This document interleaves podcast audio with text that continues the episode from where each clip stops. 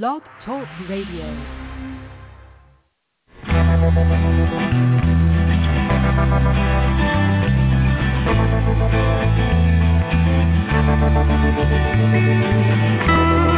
Stroll through the pictures, what I've left behind. Here once again.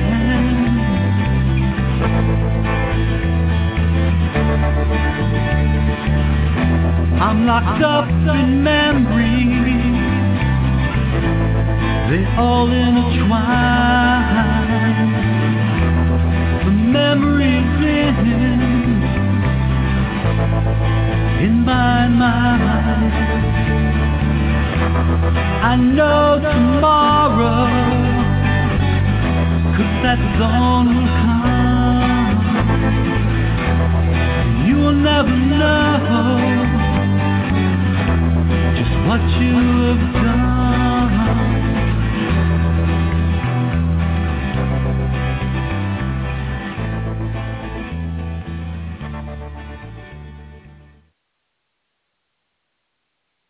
Good evening, everyone. Welcome to the NAASCA Stop Child Abuse Now.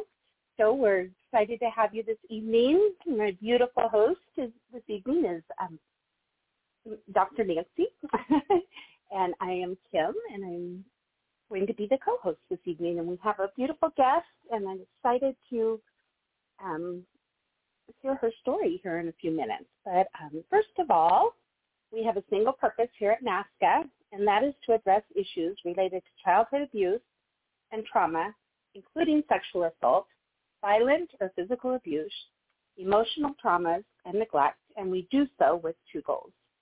One, by educating the public, especially as related to helping society get over its taboo of discussing childhood sexual abuse, also known as CSA, presenting facts showing child abuse to be a pandemic, worldwide problem that affects everyone, and two, by offering hope and healing through numerous paths and providing services to adult survivors of child abuse and information for anyone interested in the many issues involving prevention, intervention, and recovery.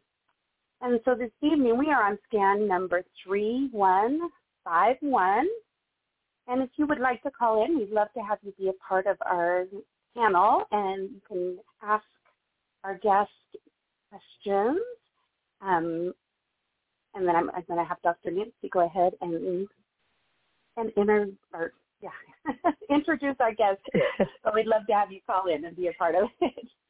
hey, Dr. Nancy. Hi, good evening. Thank you for that wonderful introduction. Uh, again, we are on scan number 3151, and that number to call, again, is that 646-595-2118. You all excuse me if my voice sounds a little bit, a little different. I'm getting over a cold. But um, it's so good to have a voice again because I did lose my voice. I'm going to introduce our wonderful guest tonight. Her name is Kimberly Howell. She is from Manitowoc, Wisconsin. Okay, never heard of that, so I hope I pronounced it appropriately. Uh, who says, I was a foster kid at age two, adopted by my foster parents at age seven.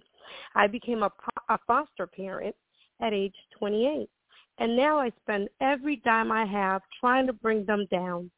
Kim reports I advocate against foster care and advocate for parents and children's rights.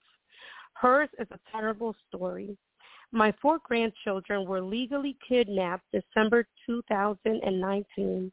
She goes on, I have PTSD, panic attack disorder, and agoraphobia, agoraphobia, agoraphobia, sorry about that, which is anxiety from being in crowd and strangers. There's a video on the website from the child's eyes and what they went through as a child abduct, abduct, abducted by the state to receive bonus money for children to receive Title IV federal funding. The Children's Guardian ad litem and although he gets paid as has never met one of the grandchildren. He's never submitted a report to the parents or court. Although his job description says he's to conduct his own independent investigation and he has never spoken to me. The school, the mentors, church, Salvation Army, and so many people these children had significantly uh, significant relationships with. One of Kim's friends writes, my granddaughter was molested in her first foster home the week after she was taken from us. And then when we were about to get her back, they changed caseworkers and shipped my granddaughter off to another country until she was put in another foster home so she could be adopted by them. They threatened my son and daughter-in-law to give up their legal rights to her or they would they would take away any future ch- children they might have. And Kim replied, they did the exact same thing to me, threatened me to waive my rights to a trial or I'd, ha- I'd never see my grandchildren again. So I did, and I'd never seen them anyway. Wow. Sorry about that. Kept bumping into a couple of uh, little hurdles there. Wow. Um, I can't wait for this for our wonderful guest, Miss Kim, to join us. You know, I've, I've heard a lot about this type of uh, story happening with um, with children being legally, uh, you know, abducted, pretty much. Um, I haven't heard them ship them to another country, so this is going to be pretty interesting to get more uh, information on this story. Have you um, heard of this before, Kimberly? Miss Kim? Um, no, I haven't. We hadn't heard of it. So yeah, hopefully we have her come on. Um, if you'd like, we could talk a little bit about Child Abuse Awareness Month, which we're in now. April is Child Abuse Awareness Month, and we could talk a little mm-hmm. bit about um, that. While we're waiting for Kimberly to come on, hopefully she'll she'll come on. Yeah. we may have That'd time zones fixed up or something. That you never know. mm-hmm. But um, definitely, you know, there's so many, there's so much impact that happens, and it's not just on the child. It's not just on that family.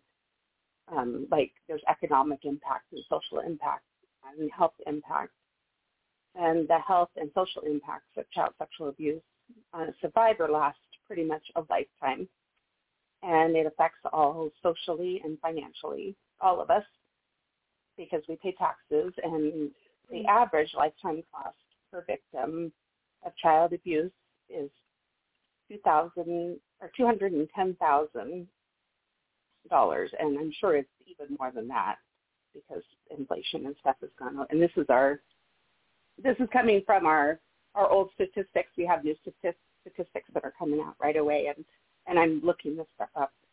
There's a uh, some stuff on darknesstolight.org, which is one of the organizations that I'm a part of.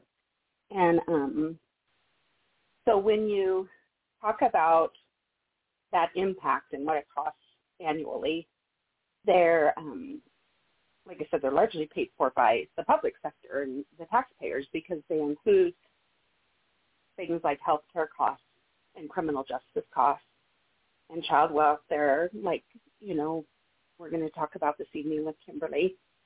It looks like Bill is on. It's me. Did you no, want to say me. something? Hey. Mm-hmm. Yeah, I want to I want to explain what's going on. I have contacted Kimberly and I've gotten the information from her and I've made up a, a description of what she'll talk about here right beside us. She's a foster care person who um, is not very happy with what happened to her and uh, her children were sort of legally kidnapped in December of, ni- of 2019, she says. So it affected her greatly, and she has now uh, a, a movement going on to uh, you know, to to complain and fix foster care in Wisconsin. That's where she's from. I've, I'm trying to get her to acknowledge me. I have, I had been. She gave me all this information, and uh, now I can't find her. So just hang in there, no. and I will let me go okay. and find her, okay? And and we'll get it all together. Thanks, ladies. Thanks. Thanks, Bill. Thank you, Bill. Oh, you're welcome. Yes.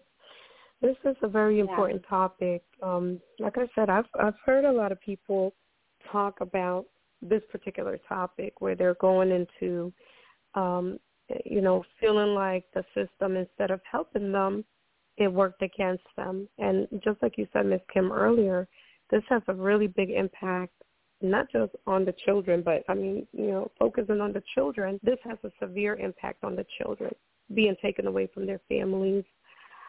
And it definitely does affect the whole family. And like you said, not only does it affect the children and the family, it also affects the community. It just has a big impact on on all of us. Uh, if you start going deeper, like you just did with uh, tax money and all of that. But um, you know, I, I really do hope that Miss Kimberly makes it tonight because this is something that um, that a lot of people are dealing with in silence. I have uh, people on my Facebook, and I see them talking about this topic like they're currently going through it right now, and um, they're fighting to get their children back. So this is something very serious that's happening that uh, we need to raise awareness on. You know, because a lot of us don't even know that this is going on. Uh, we also have uh, Philip. He is uh, on the panel. Not sure if he would like to uh, make a comment or if he has anything in particular to add. Um, hello. How's everybody doing tonight? Hey, Philip. Hi, hey, Philip. Hi, Philip. um, Great to have you. I don't have a comment. Mm, not right now? No comment. Okay. No. That's okay. All right, but um, yeah. So um, I know Miss Kim, well, you said say, that. Uh huh. Go ahead. Yeah. I, well, no, I was just thinking that um, I've heard a lot of the bad things about it, and you don't really hear a whole lot of really good stories. And I know that we have one of our other hosts on NAASCA, um, Dan show, uh, Victoria, and she talks about how her experience was so different and that she actually mm-hmm. gave her kids up and but she still was able to keep in touch with them. So yeah, you do hear mm-hmm. more of the horror stories and but I haven't ever heard of them being shipped off to another country either. Like you said, that's just crazy. And especially 2019. I mean, I guess that was a yeah. time when there was a lot of chaos going on in the world, but um that's yeah, that's ridiculous. I that's too bad. Yeah that That's very, very sad. Um, I, like you said, I cannot imagine how that happened where the child was taken to a whole other country. I never heard of that. So, um, again, really looking forward to hearing more about the story. Um, I know you were saying earlier, Ms. Kim, that you had just some information um, to share about the safety of our children, especially with it being um, Child Abuse Protection Month. Is that what you said? Yeah, child abuse awareness. Child abuse awareness. Yeah. Yeah. Awareness. Okay. yeah. Okay, awareness month. Yeah. Mm-hmm. And you do. um I know oh. you do stewards stewards of children. Is that the name of the program? I do. Yeah. Yeah. It's Darkness to Light Stewards of Children, and um, mm-hmm. we go out and we teach a two-hour child sexual abuse prevention class. It's and now being extended to two and a half hours um, because mm. we're, we're getting new curriculum. We're, we're starting to roll that out just this month, so that's exciting. But um, so, and we'll have a lot of statistics and stuff that are updated on that. But um, yeah, with okay. You know, the the one main statistic, one in ten children. I mean, that's probably not correct. I mean, you know, when you think about it, mm-hmm. because so many kids don't say until they're a lot older. You know, they won't even say anything about their abuse. So, mm. yeah, it's it's something that people need to be aware of, and as adults, we need to kind of take back that responsibility because I think we've put it on the children right. for a long time. We tell us if something happens, and then, you know, as a lot of us that are on this show know that a lot of times you don't realize immediately what's going on. It takes right. a little bit of time, especially as a child, and you don't know what's happening. So it's so important, and our goal is to get the awareness out there to adults and make sure that they understand that there, you know, there there are certain ways that you can protect your kids. You know, make sure that you know where your children are at all times, and um, Right. even though the stranger danger thing isn't as relevant because they say that you know 90% of abused children know their abuser, either somebody in the Mhm. family or a friend of the family member. Um, there's still that 10%. So you still need to be aware of where your kids are, even when they're out in public and stuff. But you know, being aware of family, which is even harder. I, I you know, I can't. I mean, I was on the other end of it, so I can't imagine having to go through that with my child. But I know that it would have it would turn out a lot different than the way that my story went because I have so many Right. more tools now. Yeah, go ahead. Right. Do you notice that? Um, have you noticed more parents wanting to get educated, doing the program that you're doing, Yes. being a part of that program? What are you noticing? Are Yeah. there more parents, more grandparents, more family members, more neighbors? What are you, what are you noticing more? Yeah, I mean, I think, yeah, I think that young parents for sure. I actually uh, probably the majority of my classes are at preschools. Uh, So I think that the younger parents want to know, and I come in, you know, and I'll come in and educate the staff first, or sometimes I'll do it all at the same time, you know, and just invite the parents with them, and that way, Mhm. you know, and I always encourage when I go into a preschool and educate the staff, I always encourage them to have the parents take this as well, so that you're all on the same page and you kind of know how it's all flowing, you know, and and what what you're being taught and what you're going to then relay back to the children.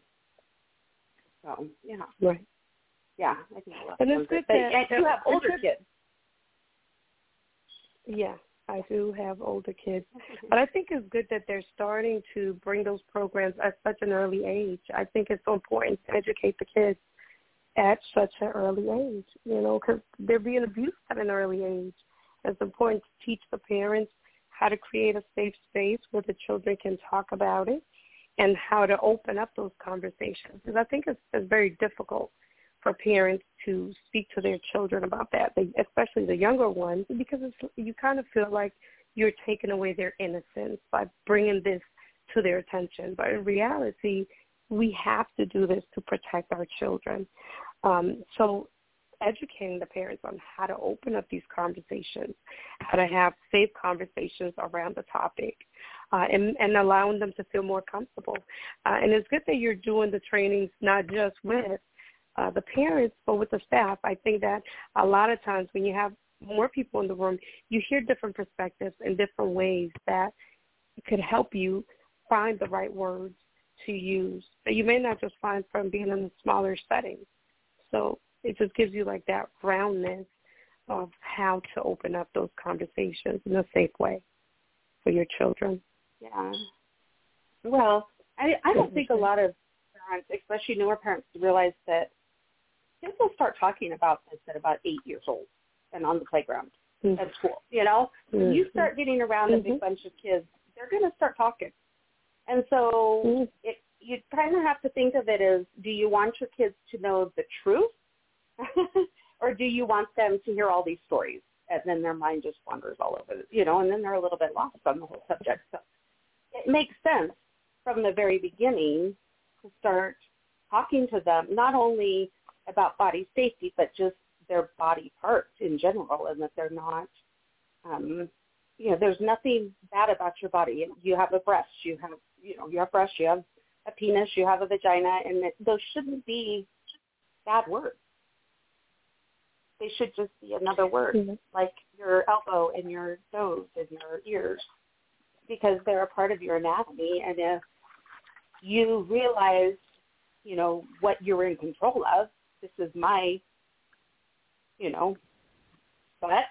Nobody can touch my butt, you know, or Right. slap me when I go by.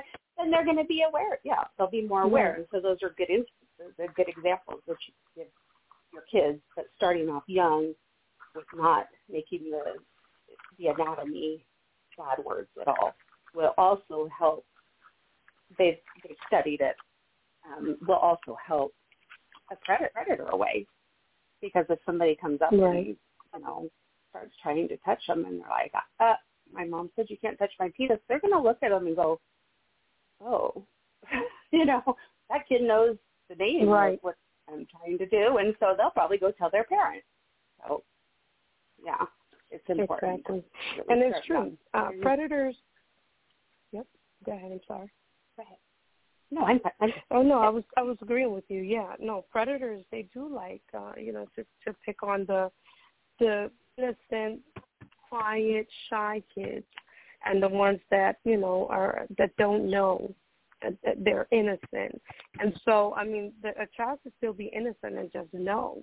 And so, it is very important to to get educated on how to introduce the conversation because it, it sometimes it can be very difficult. I've I've spoken to parents that said to me that they've had a really hard time. I know my um, my daughter was telling me that at my granddaughter's school, she's four years old, they're already having these conversations. They sent her documents for her to sign, approving that these they can have these conversations with her, and she said yes. You know, she was all over it. Like, yep, definitely. Mm-hmm.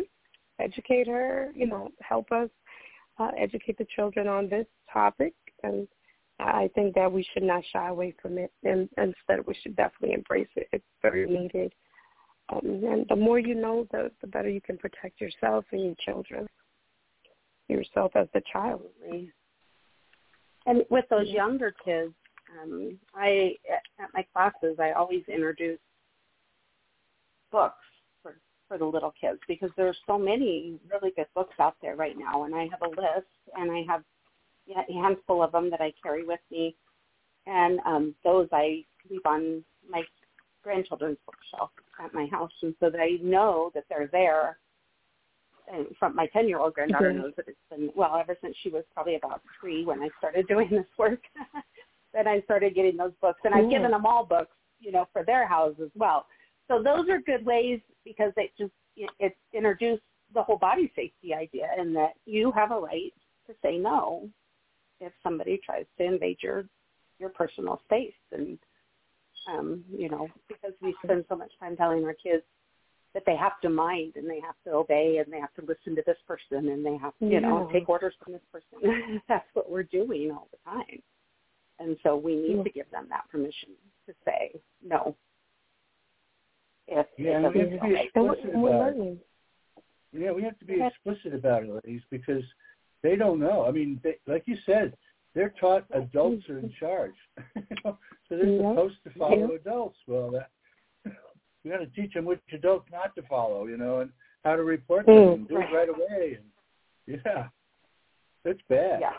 So I, I'm all Yeah. for uh, Darkness to Light is a wonderful organization. I've said this many times before. Kim knows, but just to put it back on the record, anybody who Mhm. needs um, information about uh, prevention and intervention, basically, in, and especially if you want it to be presented to a group that you belong to, get in touch with Darkness to Light or d2l.org, and um, Yeah. you know, they'll, they'll And you really can find me on there or anybody. And there you go. Sorry, Tim's there too. no, Right. no, no. Yeah. you can find me. I just wanted to get back to you, ladies. I can't get her to gone now, and after asking for her to come come forward so many times, they kicked me out of the group we're in together. so um, Oh. I got I got punished for trying to find her. So um, Well, maybe another know. I mean, all, well, yeah, all those Yeah. messages are are online, so she she's she'll see them eventually. I don't know what happened to her, but anyway. Oh. Um, Well, Yeah. okay. Yeah. but we'll have a. We'll, Yeah. I'll stay with you, and we'll do a talk show. wow, a talk show, a discussion show. Talking. Yeah. Yeah. Right. Okay. That was Okay. great. But um, yeah. So Miss Kim, how would you introduce if I, you know, if a parent comes to you and they're telling you they're really worried about having this conversation, but they've been through abuse, like you know we have. How would you encourage them to start a conversation like that with their child?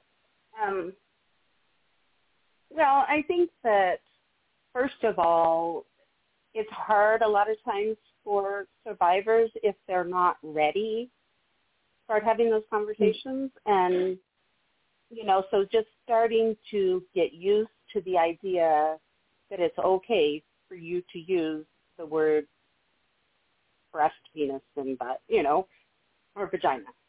Those are okay words. Mm-hmm. and and it takes a while. I mean it took me a while you, you to get used right. to saying them and um so i think that that's what you you as a parent if you're struggling you need to start getting more resources on how you can empower yourself and that's you know what we're trying to do at Darkness to Light too is empower you give you these tools because as a lot of us know also that if you tell a child or if a child tells you their story and then you react in a certain way you know there's i think that it's like a less than five percent chance now is is the latest statistic that i've heard um, that a child will lie about being abused. And so, mm-hmm. you know, they will change their story a lot of times because of a reaction that they got. And it didn't mm-hmm. seem right to them or, you know, oh my gosh, my mom is going to kill my dad. So no, it didn't happen. I don't want my dad to be killed. I mean, you know, so um, right. uh, that is huge. It's huge, really, in how you can respond to that child and then that child's healing. Um, you know, we've talked yeah. about both of us have talked about our stories and you know, our stories are so different in the way that our moms reacted, right? In being mm-hmm. told that there was something going on. I mean, it was the complete opposite. So, um, first of all, you have to be willing and able to talk openly to your child about that and then get some of the books. That's what I would say too. Is I would give them a list of right. the books that I provide um, to the, the parents of the classes that I go to, and um, say, you know, just get used to introducing these books to your children. I mean, there's all different ages, mm-hmm. you know, that you can can do, and there's so many now on Amazon too. So many really good ones, and um, out so there. So if you could, yeah. If, you can um, if you can suggest a book for our listeners tonight, can you suggest a book that a parent could get to help them have those conversations with their children? Yeah, there's a um, well, my granddaughter's favorite one, and it's really cute, and it has little boys in it too, but it, you know talks about little boys too, but it, it has a little girl on the front, and um, she has a kitten by her, and it's called No Means No. It said that's the name of the title is No Means No, and um, and it just talks about how there's different people that could come into your life and that it's okay. Like you know, Aunt Sally comes over and wants to pinch your cheeks. It's okay to say no.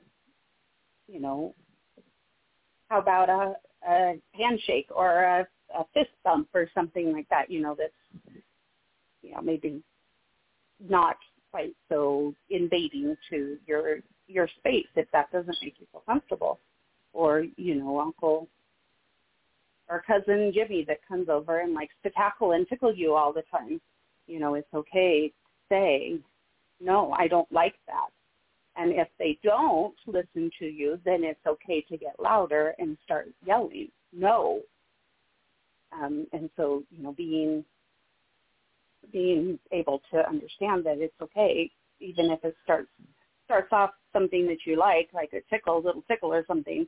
If it turns into something you don't like, you can change your mind. You can say, no, I don't like this cave anymore, and um, and get up and walk away. There's another one, and it's kind of it's along the same lines um, as the No Means No, and I think it has um, no sec- no more secrets or something. I've got them all written down. I just don't have them right in front of me. Um, and I show them all the time, but you know, when you're put on the spot, you're like, what is it? But um, there's one that talks yeah, about that was good. Mm-hmm. Yeah, one of them talks about um, if you're having a sleepover, and I think I've said this on the show. Before like if a child is having a sleepover at a friend's house, and mm-hmm. their friend starts getting inappropriate, and then so you go to that friend's mom and say, you know, I want to go home. I'm not, I don't feel comfortable here anymore, and I want to go home. and the friend's mom just kind of blows you off and says, "Oh, go back to and play. You'll be fine." You know, um, which happens. That kind of thing happens all the time. Right. So if you don't feel safe with that friend, you can do things like lock yourself in a bathroom. You know, sleep in the bathtub if you have to for the night, so so that you feel safe. Do something that helps you feel safe. And if you don't have the means to get a hold of your parent, which, gosh, I probably I wouldn't say any kid these days probably don't have a way to to get a hold of their parent. I know one of my grandchildren has a phone, and he's 11, and my other granddaughter's 10, and she has one of those phone watches. So those have her parents, different grandparents, I've on there as well. So, you know, usually these days a lot of times kids have ways to be able to get out of a situation, but also giving them that permission to say that it's okay. If you don't feel comfortable, it is okay to leave your friend's house. Right. I'm And, amazed. and like that- you said, mm, I'm Okay. sorry. no, go ahead. Well, I was going to say I'm amazed at uh, how young kids are when they get a phone nowadays. And, I mean, they're like Oh, I four know. and five, and they right. they play with them like it's uh, Tinker Toys or something. They don't know what they're doing Yeah. yet, but eventually they're totally comfortable with having a phone in their hand. You know, because they've had one in Yeah. there for years. I mean, it's amazing. They know the games. It's a game, right? And uh, their mom gives it to them to to occupy them, right? I, Yeah. I saw this at the at the hospital a few times when you know they were waiting for the doctor to see him, and we're sitting in the waiting room, and the doc- the mom just doesn't have to pay that much attention to the kid because he's he or she is you know fumbling around with the their phone. You know, Yeah. it's, it's amazing. Yeah.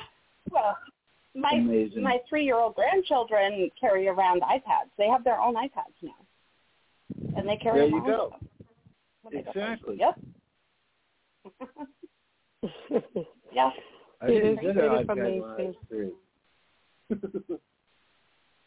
Yeah, that was a normal for us, uh, and it's funny because they're like two years old, and you see their little fingers moving really fast, swiping and opening up apps, and I'm like, what is going on with a two-year-old? You are so right. They have no fear, Yep. you know, of, of these things. They just you just dive in. Yeah. you you you said something earlier, Miss Kim. You know, uh, you mentioned that a lot of times when kids are telling their story or they're trying to start coming out about something they're dealing with in regards to being abused sexually or physically, uh, a lot of times based on the parent's response or the adult's response, they'll start changing their story. And um, I remember one of my uh, friends in school, she was being she was uh, from Puerto Rico, I believe, and um, we went to a bilingual school. And I remember that uh, we used to go to counseling. We used to do like the counselor would pull us out as in a group for sessions. I don't remember if it was weekly or bi probably biweekly or something. Uh, I think it was just to help get us integrated because we were all uh, that particular group were new in the country, and we were learning English and that sort of thing.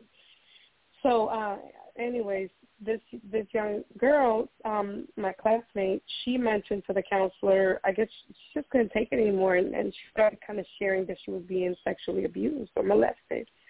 And um, the counselor was like, you know, I have to report this. And then right after that, she started to just kind of take the story back and and uh, kind of go backwards with it, and just like, oh no, you know, she thought that the counselor was a safe space that she can talk to her, but then she realized, like, wait, I can't tell you anything because you're going to get us in trouble.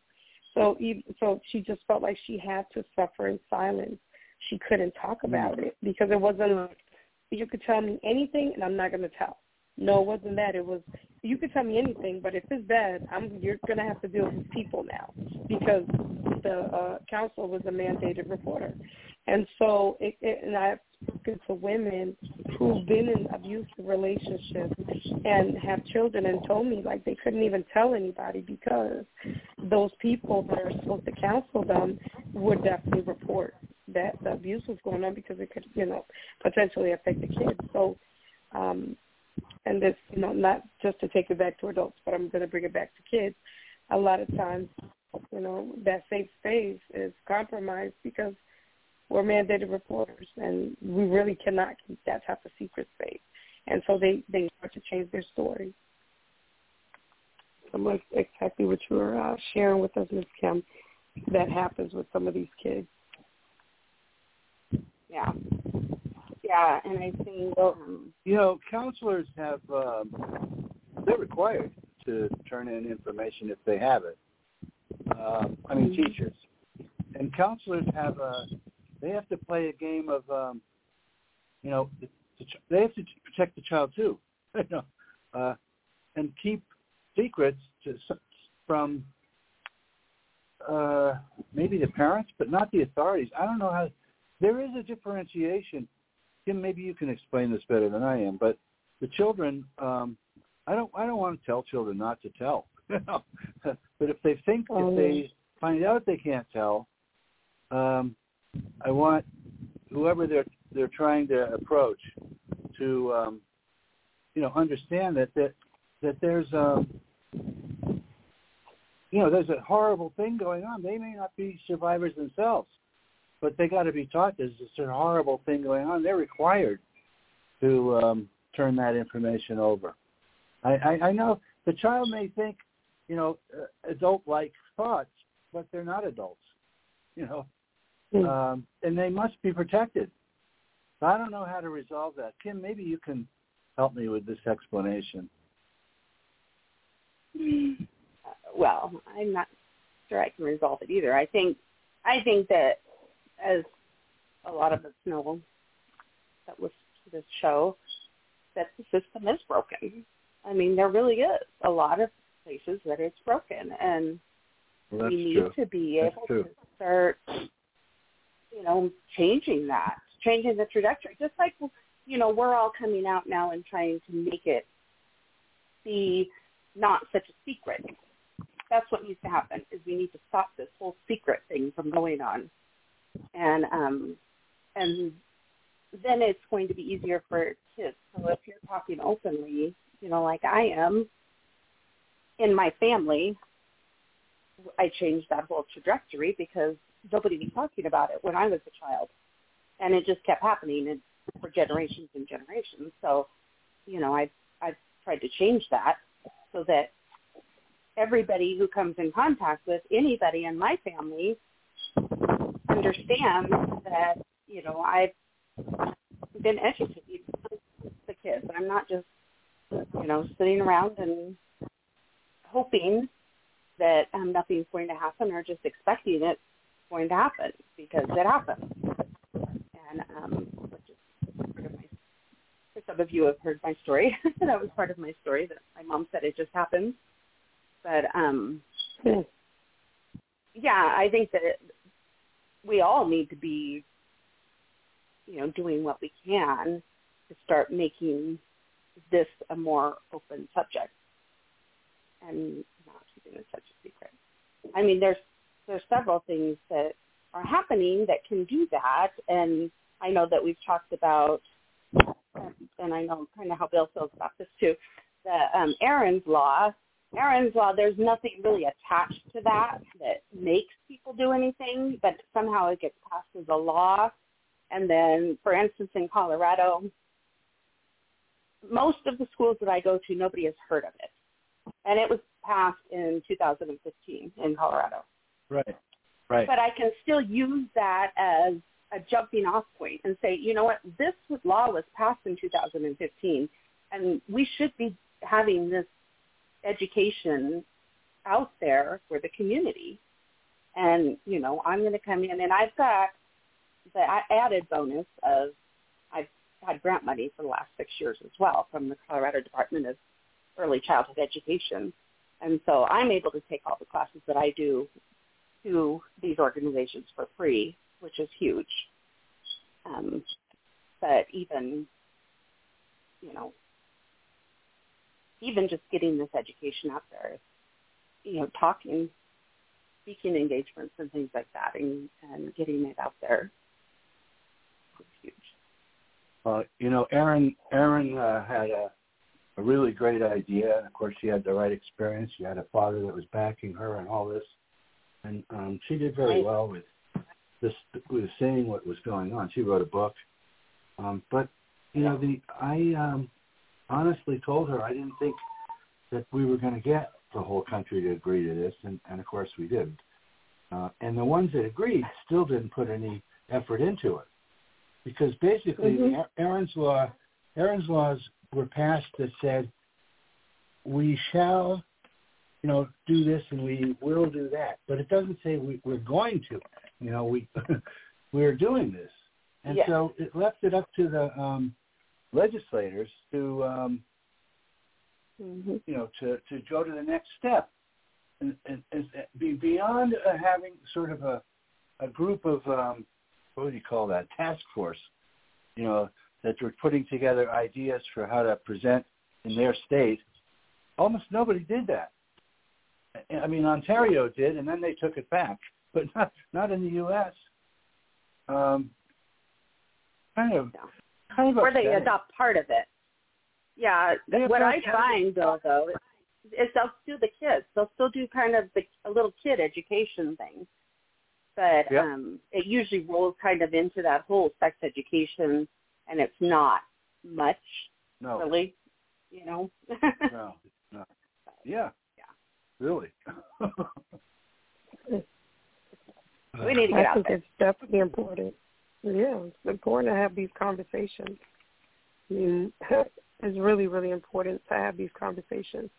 I remember, um, again, in one of the counseling sessions, um, I mentioned to the counselor, I said something to her, uh, and then she said, you know, and, and culturally, there's a big culture difference, um, you know, and, and not to say it's only culturally, that you know that the discipline is different, but it's like a big deal to disrespect adults. Like today, sometimes with these kids, my mouth drops to the floor the way they're able to speak to adults because I wasn't able to do that, not even a little bit. Yeah. I would have got popped. I would have got spanked. I would have got jacked up.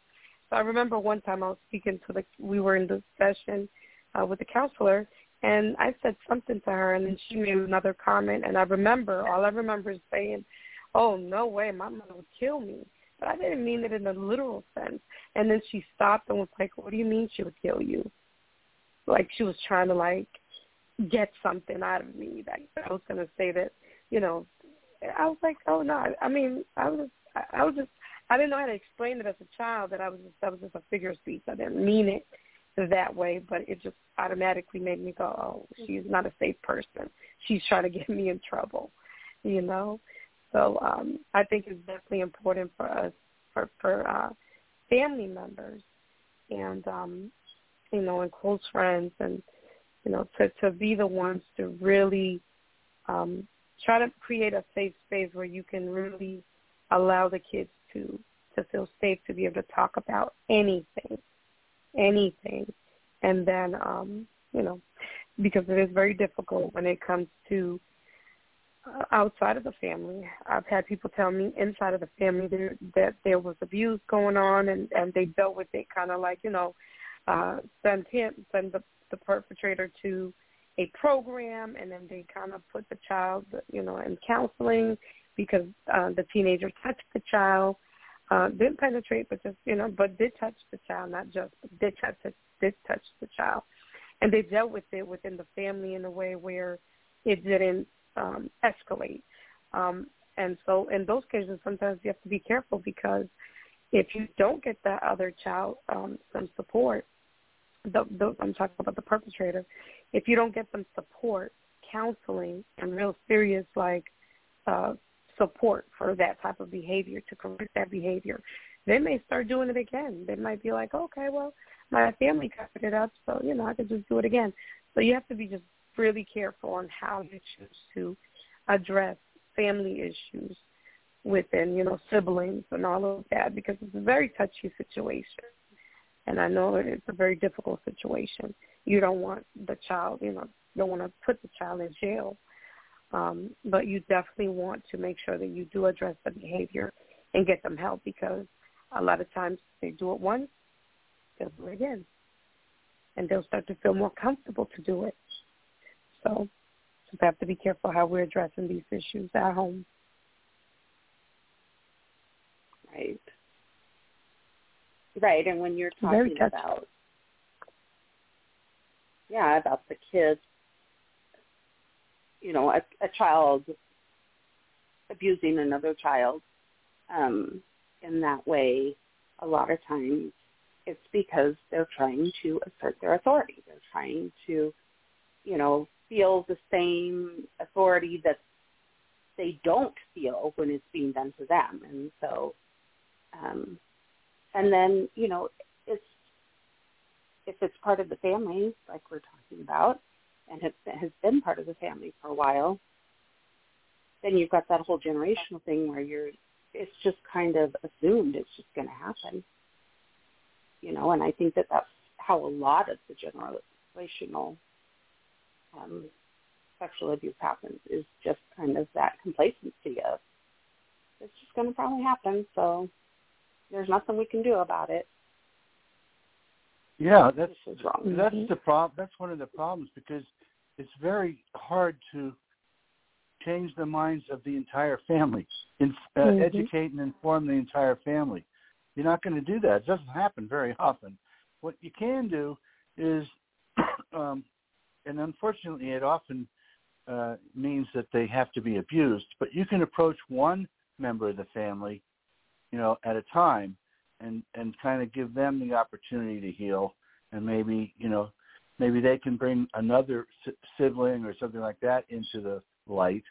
But these problems they persist because they're tough to they're tough to correct, and they're passed on yeah.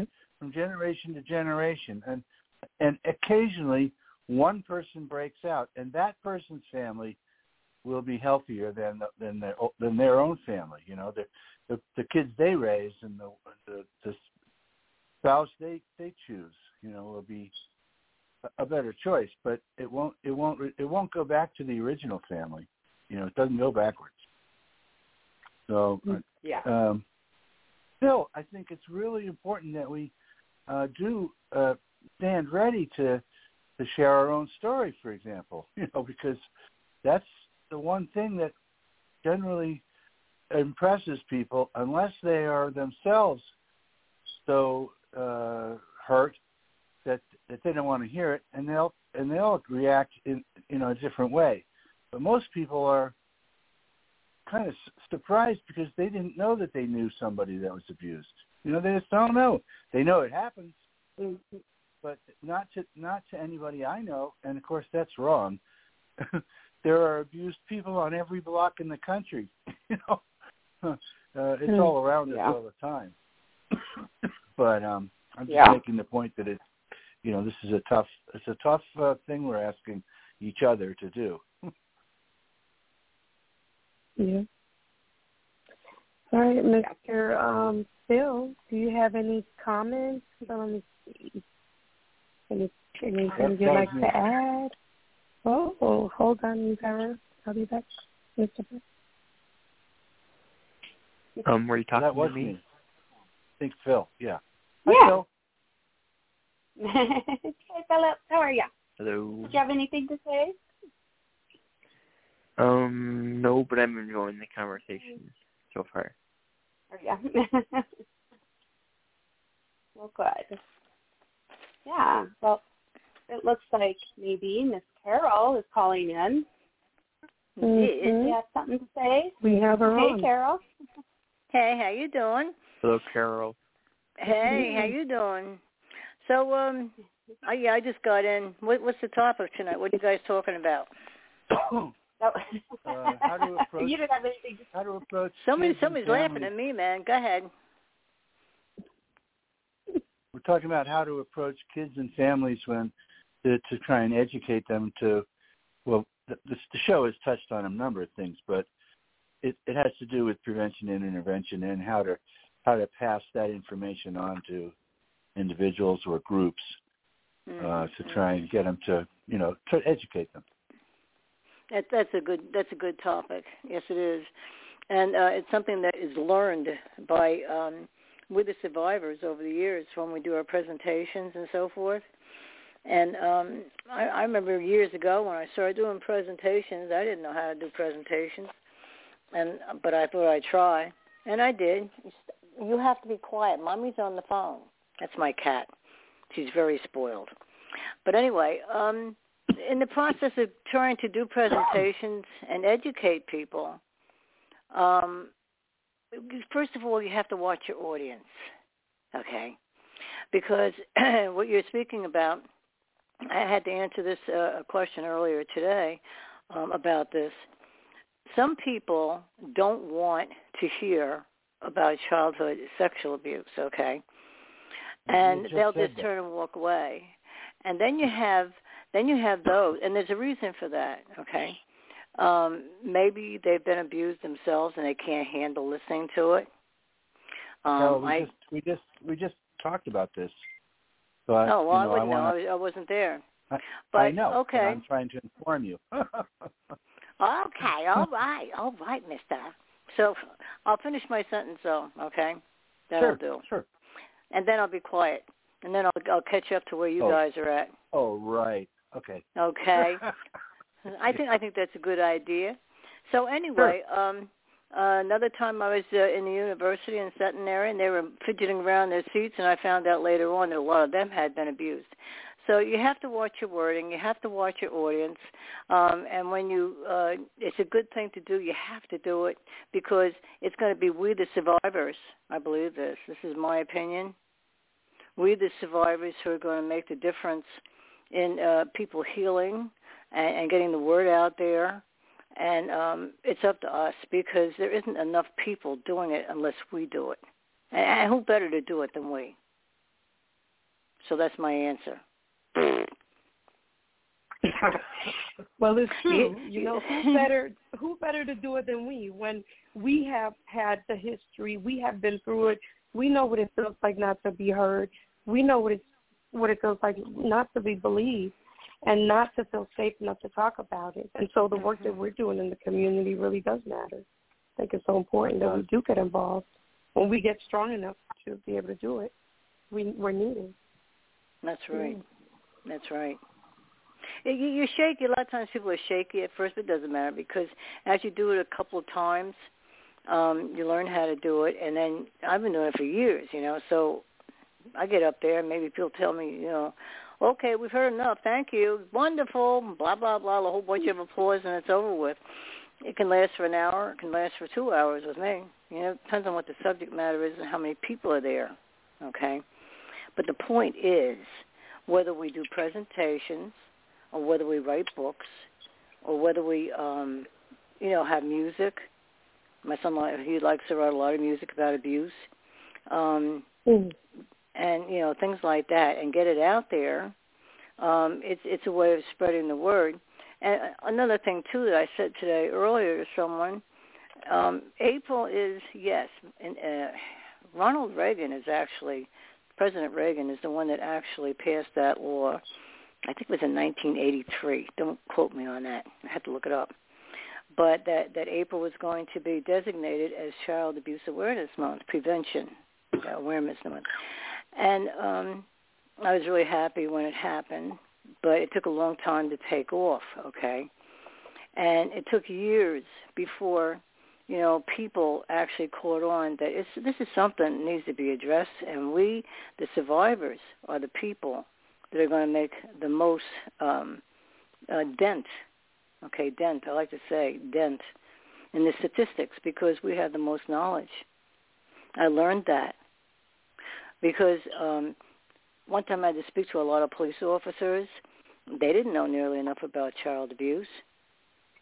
Another time, even some professors didn't know enough about child abuse.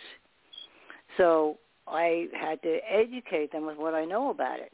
And I've worked with it too. So, you know, this is something that's still like a learning process for a lot of people. And if we don't get out there and do it, but I say, don't just do it for the month of April. If you can do it throughout the year, okay, throughout the year. I mean, you know, find places where you can speak, um, or whatever it is you do, Like I have um I have portraits in my house that NAASCA people had actually made. I, I told them ahead of time. I did buy them from them. Um, you know, to have like a little girl who looks totally, totally lost. Uh, that would have been me, okay, and, Mm. and and a lot of me's out there, all right, and to make her look sad and lonely and scared. She did a fine job. And then I said, have a little boy who's been beaten and he's crying, and she did a fine job. And at that presentation, they actually took pictures of the pictures, and I, I was so pleased. Now, you see, the more we do things like this, it, it makes a difference because people do learn and certainly always have paperwork. I take a lot of things right off of our, our, our website. You know, like uh, there's two of them. There's uh, the 10 signs of child abuse, and then there's one that has 17 signs. Either one or two are fine. And I go to stores, and uh, at times I do go to daycare centers. I did that more before the COVID, okay? And uh, but now I can get back to that and and talk to the um people inside. Make sure that they have a sign up on the wall where it says that they're director and they've had ed- you know school education. They've had education in uh, childhood training and all this stuff. Because I, I ran into that a couple of times where they didn't have nearly enough. And I have taught some of their staff about what we know at NAASCA okay about child abuse and what to look for the signs of. So All right, all throughout let's- the year all throughout the year though this is my point all throughout the year, if we make, um, you know, if you don't have a copy machine at home, go to Staples or something, make some um, copies, and and just go into stores like Shoprite. I don't know if you guys have Shoprite near you or anything, but it's, um, you know, it's it's a food store, Shoprite, and they're very very uh, friendly. Okay, to let me put up things like that. You put it on the bulletin board All right. because people go over to have- the bulletin board Carol, we, and, and they look for to- cars and we stuff for you know for sale, and so you put that up instead, and uh, you know so there's all kinds of ways of doing it. Laundromats, um, other stores. You have to ask though ahead of time. Go ahead, whoever was talking. Sorry. it's it's me, and I want to make this a discussion because you know you you kind of go on and on and on, and I understand you have a lot to say and a lot of good stuff Mhm. to say, but so did the other people on the panel. So uh, we want to go around, trying to the- give a- you know, Yeah, go ahead. kind of around the horn. Um, we got Kim and, and Nancy and Phil with us too. So Okay. um, yeah, Kim is actually is it Kim that's is Kim hosting or is well, it doesn't matter. Kim and Nancy and Phil. It doesn't matter. It's Nancy, but it doesn't matter. Okay, I did want to say something. Miss um, uh, Miss Carol made a good point uh, about sticking things on the bulletin. I think that that's so important. I mean, all of us can do something. Anything, every little thing. It's, it's even though it seems little to us, is making a big impact in helping Right. to create this change. We're part of the movement, and our voices do matter. And I think that a lot of us have lost our voices. Funny enough, I'm just getting my voice back from my uh, being sick. But many of us have lost our voice when we were abused. We weren't we weren't able to say no. We weren't able to speak up. We weren't able to to to, to fight back. And so today, with all the resources, um, that was a good point that Ms. Carol was making because there are a lot of resources out there. There's a lot of ways now that we can let our voice be heard. And the fact that we do have this month, it could be the start for somebody who hasn't ever been ready to share and come out to really see others coming out and probably hopefully be empowered to start coming out themselves. So we should be posting about this month. That's a start. And hopefully it'll roll into them continuing to push forward in the movement for recovery. Right. Great. Anybody else? Uh, we, we put look, we put we put information when people are missing their pets. Okay, when people are missing their Yeah. pets, they Yeah. put they put flyers all over the neighborhood, and it's okay, you know. So we have to make sure that we share. Hey, uh, and and somebody made this statement last week. Um, one of the guests they said neighbors will uh, call the police on you if you touch their trash. If they see you touching their trash, they'll call the police. But if they see a child being abused, they turn their head the other way. Why is that? Nobody wants to talk about it. People want to mind their business. That's Why? a very good point. That's a very good point. Yeah. Well, I think um, I don't know. if if I may, go I mean, well, go ahead. Go ahead. Well, I was going to say that's why, you know, th- there still is a taboo. It's in our right in our mission statement. there is a taboo, especially about sexual abuse of children, uh, that we have to break break apart, break you know, break it down, get over it, and help other people get over it. They're, they're not going to instantly get get over it, by the way, and we have to be kind of gentle on them, if you want, uh, to get them to understand. Because if you go in there with guns blazing and you tell them, "How come you don't understand?" Well, they they'll, you know, you lose them. They back off. Um, but if you tell them sort of more gently that um, that you know we have a problem and uh, we all can participate in the solution, it's not a great, it's not a, it's not a pretty thing to talk about. It's kind of ugly, but talk about it. You know, we stand to lose the healthy health of lots of kids. So here we go. You know, and if you do that, they'll listen. But if if you go in there Mhm. tell, telling them, you know, with a loud voice and with fingers pointed at them, why don't you get this? we'll lose them right away. So I think the presentation's really important. I really do. Mm-hmm. Yeah, the, how it's done. hmm Thank you. Thanks, Carol. Yeah, I've. hmm Oh, go ahead. Well, let me say something. Um, it's about the presentation, but it's also about the way that you're addressed or presented. That's a better word. You know, to the audience.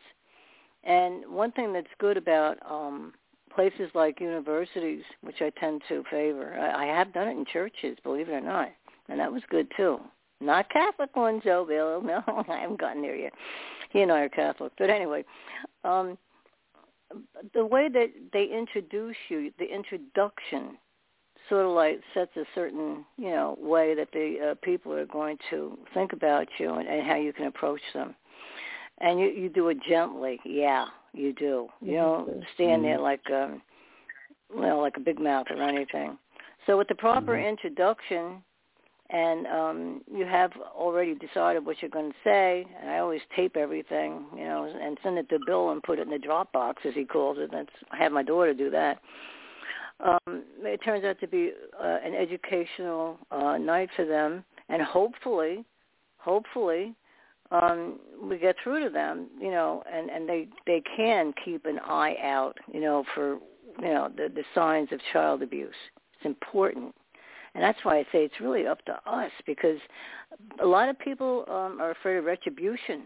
Okay, if you live in an urban area, I've seen this. If you live in an urban area, and uh, and and you tell on this person down the street who's abusing their child, um, they have a good idea. They figure out who did it, and then they're afraid, you know, um, of being, you know, their car vandalized, their home vandalized, um, or actually even actually hurt because of of telling on these people. But that's why we have the one eight hundred number for a child too.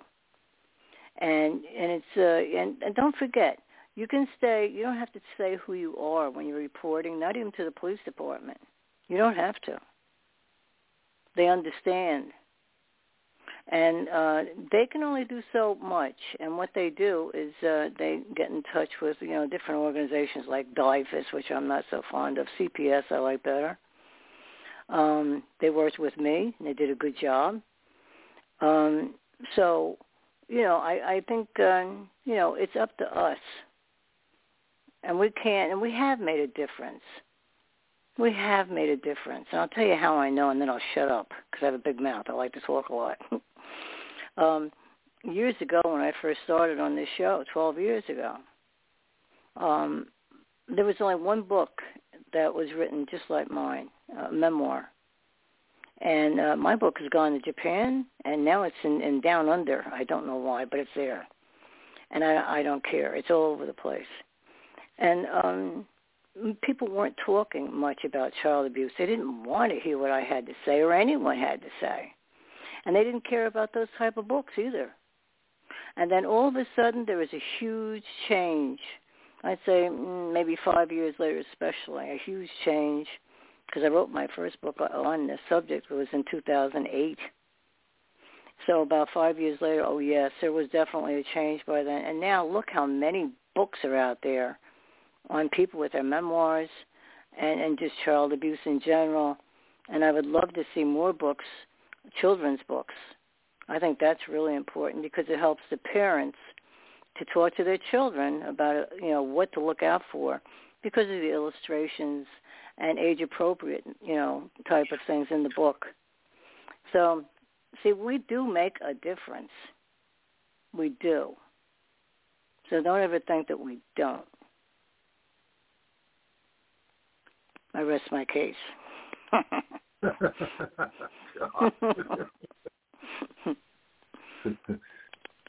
well, you know, Kim was talking yes, about that too, and I, I, I want to Kim, Tim the comments. Yeah, it hasn't been in a while, but the children's books thing that is really important because it's a easier way to get the message across, a softer way.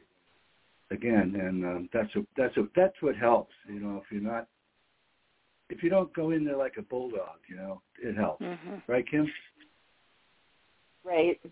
Well, I did have um, about a year ago because I do go into a lot of preschools, Carol, and um, it, it seems like the, the staff and the parents are interested in knowing more. And um, but I went into a preschool, and this is the first time it's happened to me in seven years. They didn't tell the staff what the training was and I lost five people right off the bat. And it, it it made me very aware again too that you can't do that. Like Carol was saying earlier, I think you can't surprise people. They have to be ready for this, right. and especially if it's something like that. So I felt really kind of bad that um you know the director didn't tell the staff what they were there for because if um, you are struggling with That's your own amazing. story, then it could be pretty hard. yeah. She goes, well, I just wanted to make sure everybody came. And I was like, yeah, let's not do that again. Don't do that again. Mhm. That's, that's not good. Mm-hmm. But um, yeah, there's there is a lot of people that want to know what's going on, and I've been out um, with our books that Dr. Pamela Hine was the lead author on, and I have one of my part of my story in there. And then I also have a section that's called at the end of everybody's story, we have a practice. And so the practice section talks a little bit about the five steps that I do when I go out and, and teach darkness to light. And so I was just out doing that today. And I've gotten it in a couple libraries and um, and I I left it at the Barnes and Noble so that they can evaluate it and see if they're going to, let it come in. But um, yeah, just getting that story out all everywhere that we can, and it's a good excuse. You know, it is good to do it all year round, but April's a good excuse to get out there and and do it. And there's a lot of people that do pinwheels um, as well. And when I was at my house for several years, I did pin, a pinwheel garden down at my house, um, and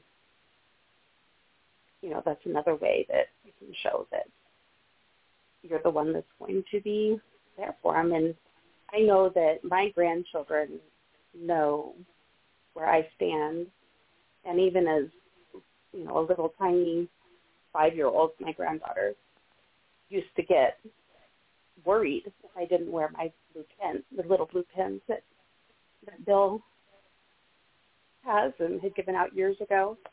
Um, I still wear those all over the place because people will ask, "What's the ribbon for?" And that gives you an opportunity to to tell them what you're doing and why you advocate for what you're doing.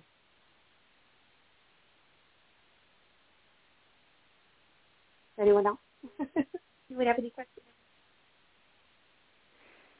Well, I I think that um, anything that any of us do is better than doing nothing. Okay. And and I'm sitting here thinking, my God, years ago, I was always like a snoopy kid.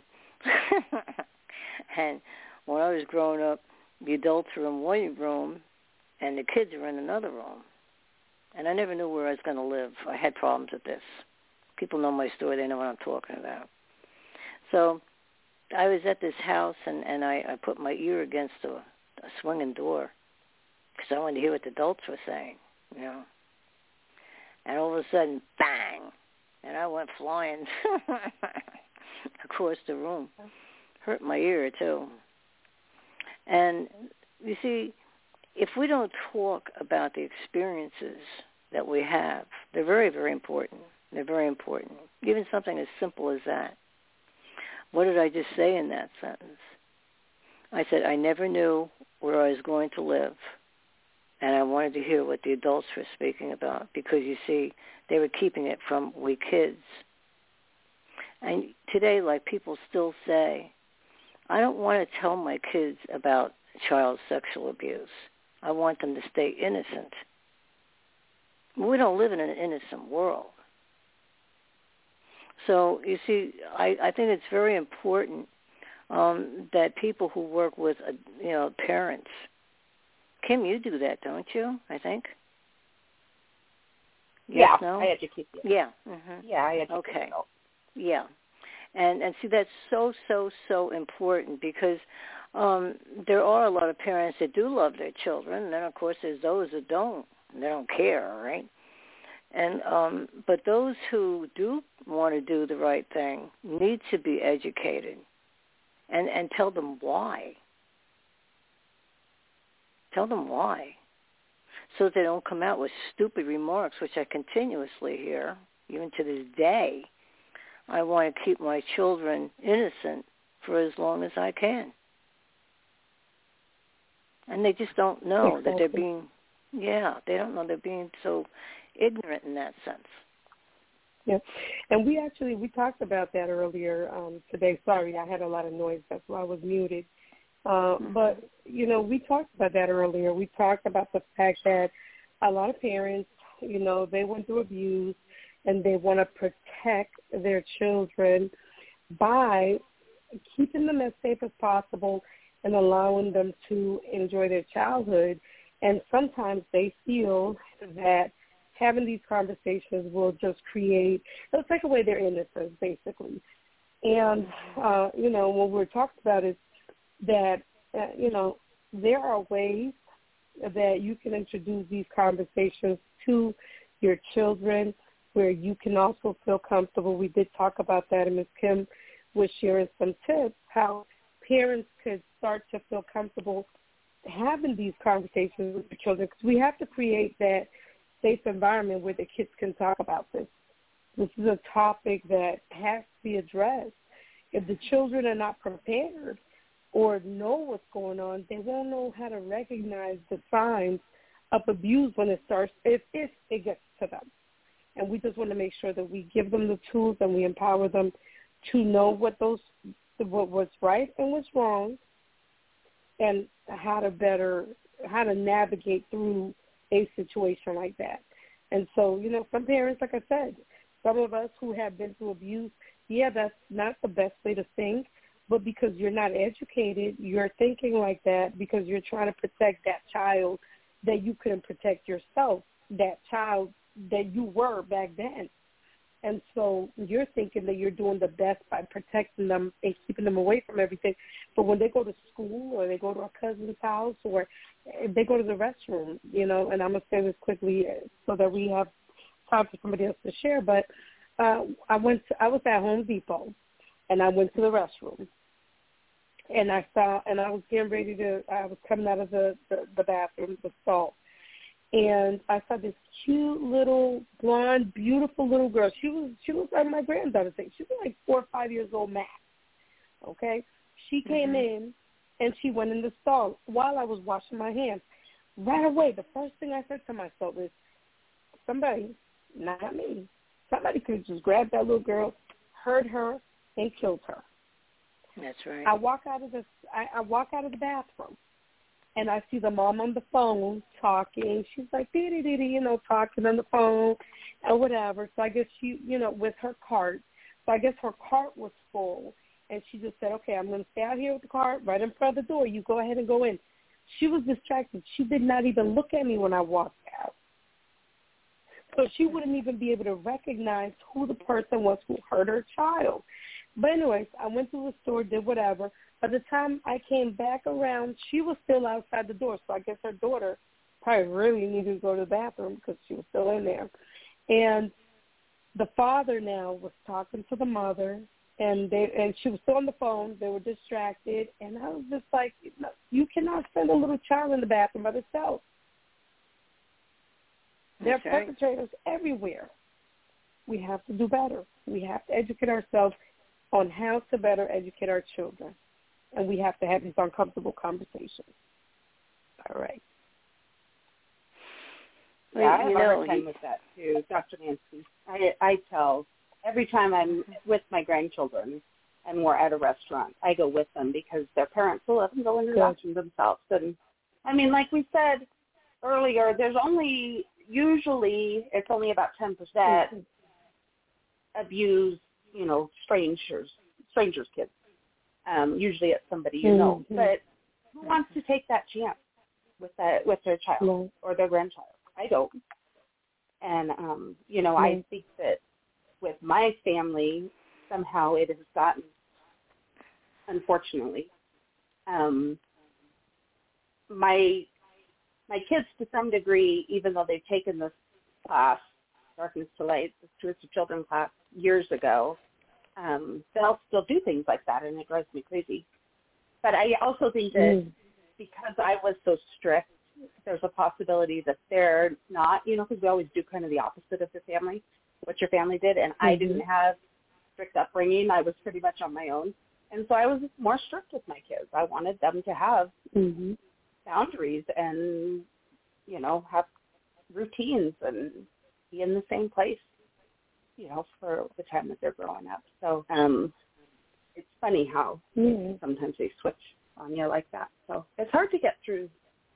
Sometimes your family members are the hardest ones, even if you have an education program like I did that doesn't have anything to do with me. It's still hard Right. I agree. No, it does. It's not a reflection on you. Yeah, it's not a reflection of you. If especially if you did your part to educate them.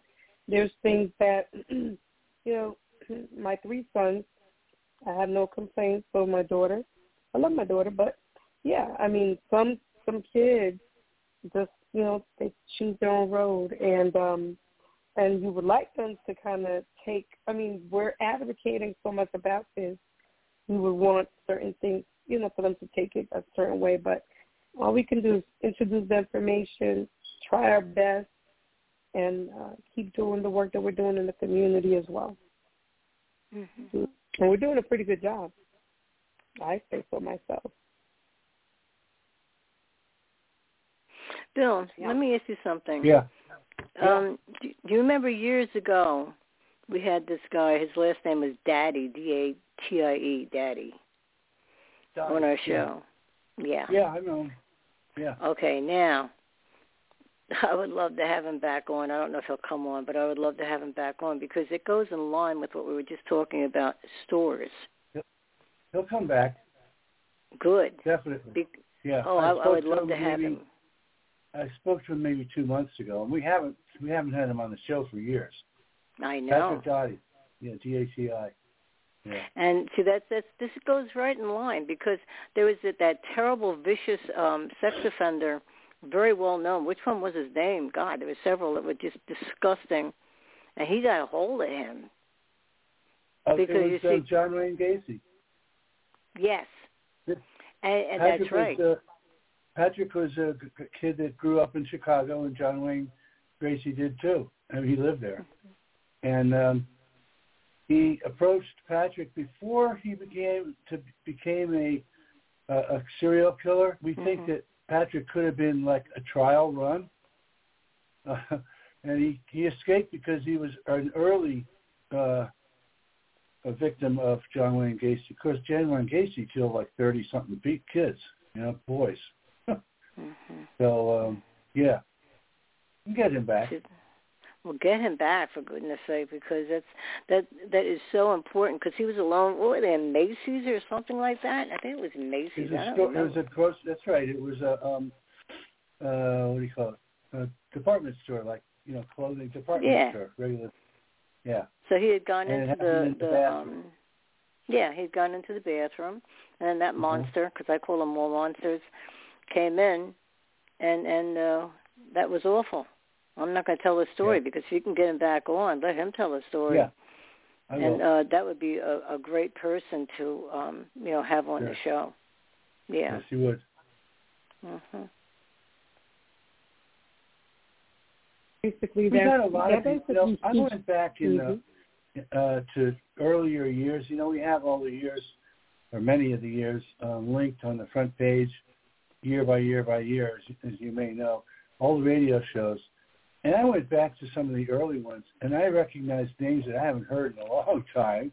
I haven't been on the show for a long time, and I think, you know, if we approached some of these people, they would be happy to come back. They're not, they didn't have bad experiences, you know Mhm. um, and they are they're all you know early members of NAASCA, so they understand the mission, you know, and what we're trying to do.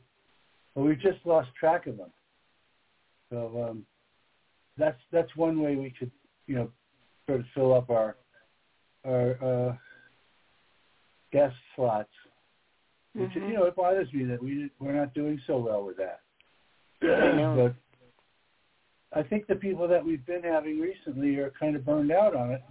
So we got to go back to people who haven't been on recently. You know, if, if they've Mhm. not been on in four or five years or longer, and we go back ten years and twelve years, um, we can get some of them. I think. Yeah. Well, it's worth a try. Okay, I don't, Yeah, I don't know whether we can or not, but Yeah. because a lot of things can happen in people's lives. Some of them, some of them go backwards, you know, in their healing journey, and they Oh, don't want to be bothered. You know, Right. anything can happen, Like- or they move It's like the forward. alcoholic that drinks. You know. Yeah. Yeah. Yeah, I was near a whole bunch of alcohol this weekend, and I'm just so good. They kept saying, "Have one. One's not going to hurt you. One, come on." Yeah. It's a birthday party. Uh huh. Yeah. I didn't have Uh, it. of course. I wanted it. I really did. But I figure I'm a clown enough without it anyway, so I don't need it. Yeah. Well, that was good um, that you guys shared that person's story and that they went through something similar to that situation with the bathroom stall. Mhm. That just, like I like I said, that just was a confirmation again that we just have to be safe and we have to try our best to just. You're never too. You're never going to be too safe. Some people will be like, oh, you know, people are saying that I'm being, I'm overreacting. Forget those people. Don't worry about what people are thinking if you're overreacting. Use your common sense and do what you need to do to protect your child. And if you see something, you say something. You know, I I felt like maybe I should have said something to the mother in a nice way. I I feel like maybe I should have said, you know, I just want to say to you, I'm a survivor of um child sexual abuse, and I noticed that you sent your daughter in there. I just wanted to say, please be careful because there's all kind of crazy people out here. And I'm coming from a place of love. And I'm sure she put she probably would have got offended, but my mouth at that moment, my my mouth was just open, like, what am I looking at? What am I looking at? And I ended up minding my business. And this is something that she may keep continue to do, and not think anything of it because she's probably had a wonderful life, never went through that type of uh, abuse, so it's not in the front of her mind like it is in the front of some of our minds because we talk about it and we've been through it. Some people innocently, they're not even thinking like that. And I feel guilty that I didn't say something. I should have said Mhm. something. You know? Yeah, I, I I get it. I get it. There was one time that I turned and looked the other way, and I feel to this day, to this day, this kid was getting slapped in the head, and at a mall, and um, I was with my kids, and they were saying, "Come on, mom," you know, like, "Come on," and and no, uh, look, I shouldn't have listened to them. That's the way I looked at it, and I still look at it that way. Uh, I should have, uh, you know, a lot of times as police officers in malls, especially today, or at least uh, you know security guards. And I always tell people look for security guards, and then that way they don't have to get involved. All right, he can make like he's seeing it, he's observing it, whatever. And uh, then then you don't have to worry about retaliation or someone screaming at you or whatever, you know, trying to hit you back. Because we do we do have that problem, don't we? You know, so you have to um, you know use your common sense, like you said but I chose to walk away that day and I hated myself. I mean hated myself. I know, but for about you know, six months. Yeah, but you can't. uh Don't don't carry that with you. It's it's okay. You know, we we all um come to the we come to the table when we're ready. You know, it's yeah. okay. and, and we want to let other people know that it's okay for them too. You know, they they don't we you know they don't have to be in any particular place at any particular time. If they're started now on their sort of healing journey, and it's right now, great. You know, uh, better than better than never. You know, and and so it doesn't matter what age they are either. That's another thing. Sometimes people are worried. I'm too old. You know, no, you're not too old. And you need help. We'll bring. We'll we'll help you. You know mm-hmm. to figure this out. Yeah, but uh, we have we don't want to miss, uh, you know, the opportunity that we can have with with some of these people. So I say, um, you know, it's it's okay, you know, for all of us. It's okay where we are. It's okay. I just found Patrick right. Dati's uh, bio, so I will send him um, an invitation to come back on the show, and I we spoke about it, as I say, a couple of months ago, briefly, because we were talking about something else. But mm-hmm. I'm sure he will. I'm sure he will. Yeah, please do, because he's a, yeah. a prime example of what we were speaking about just a little while ago, and and and too many people do it. They they wow. you know, I saw it at Walmart. Um, a little boy just simply, I, I think he was about five, I'd say, and um you know, he just walked into the the men's room all by himself, and I I stood out. What I did was I stood outside the door. I'm, I don't I don't know where his mother was. I can't. I, it was just like he was roaming the store by himself. Right. So I stood by the door, and uh, I wanted to see if he's going to come out again. all right. So he he came out. You know. Okay. Go ahead. Mhm. That you were going to stop. No, I, we have two minutes. Mm-hmm. Oh. Well, let me just say the first, one of the earliest phone calls I ever got when I made the decision that I was going to go public with NAASCA was from a woman who mm-hmm. said, I'm in a restaurant and I have a neighbor who's very friendly and he really likes my young son. And uh, so we came to this restaurant together and she says, um, he just offered to take my son to the bathroom you know, and and and I I don't know if that's a, something I should be worried about or not. I said, oh my God, you know, yes, you should be worried. No. You know, you don't, you know, you know, you just don't give kids over to people you don't really know. You don't, mm. even if it's a neighbor, you don't know his his behavior, you know, or what his patterns are, what his anyway with only a, a, a few seconds left, I'll stop there. But it's amazing. That was one of the earliest calls ever at NAASCA. mhm. Mhm. You're gonna remember that one. Yes, yeah. you are. Oh yeah, I did. mhm. Yeah. Mhm. Well, thanks everybody It's for having definitely this show. I'll I'll shut up and let you guys close it however you like. No, that was it. No, that was great. It, it's so important again for us to just talk about it and for us to continue to get educated and support each other in the recovery process. It's not easy, but recovery is possible. And a lot of us are witnesses to that by walking in our own recoveries. Uh, again, we just want to thank everybody for tuning in. Thank you, uh, Philip, for always being supportive, always showing up. Uh, thank you to my wonderful co-host tonight, Ms. Kim. Thank you, Bill, for showing up, and thank you, Ms. Carol uh, all of us together, we help make a difference. So we just want to thank everybody for listening and to all a good night. Good night. night. Good night, everybody. Thank you. Night. Good night.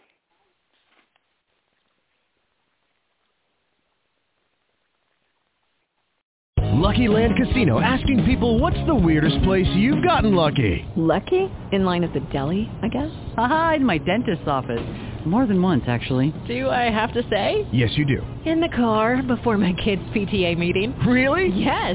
Excuse me, what's the weirdest place you've gotten lucky? I never win and tell. Well, there you have it. You can get lucky anywhere playing at LuckyLandSlots.com. Play for free right now. Are you feeling lucky? No purchase necessary. Void where prohibited by law. 18 plus. Terms and conditions apply. See website for details.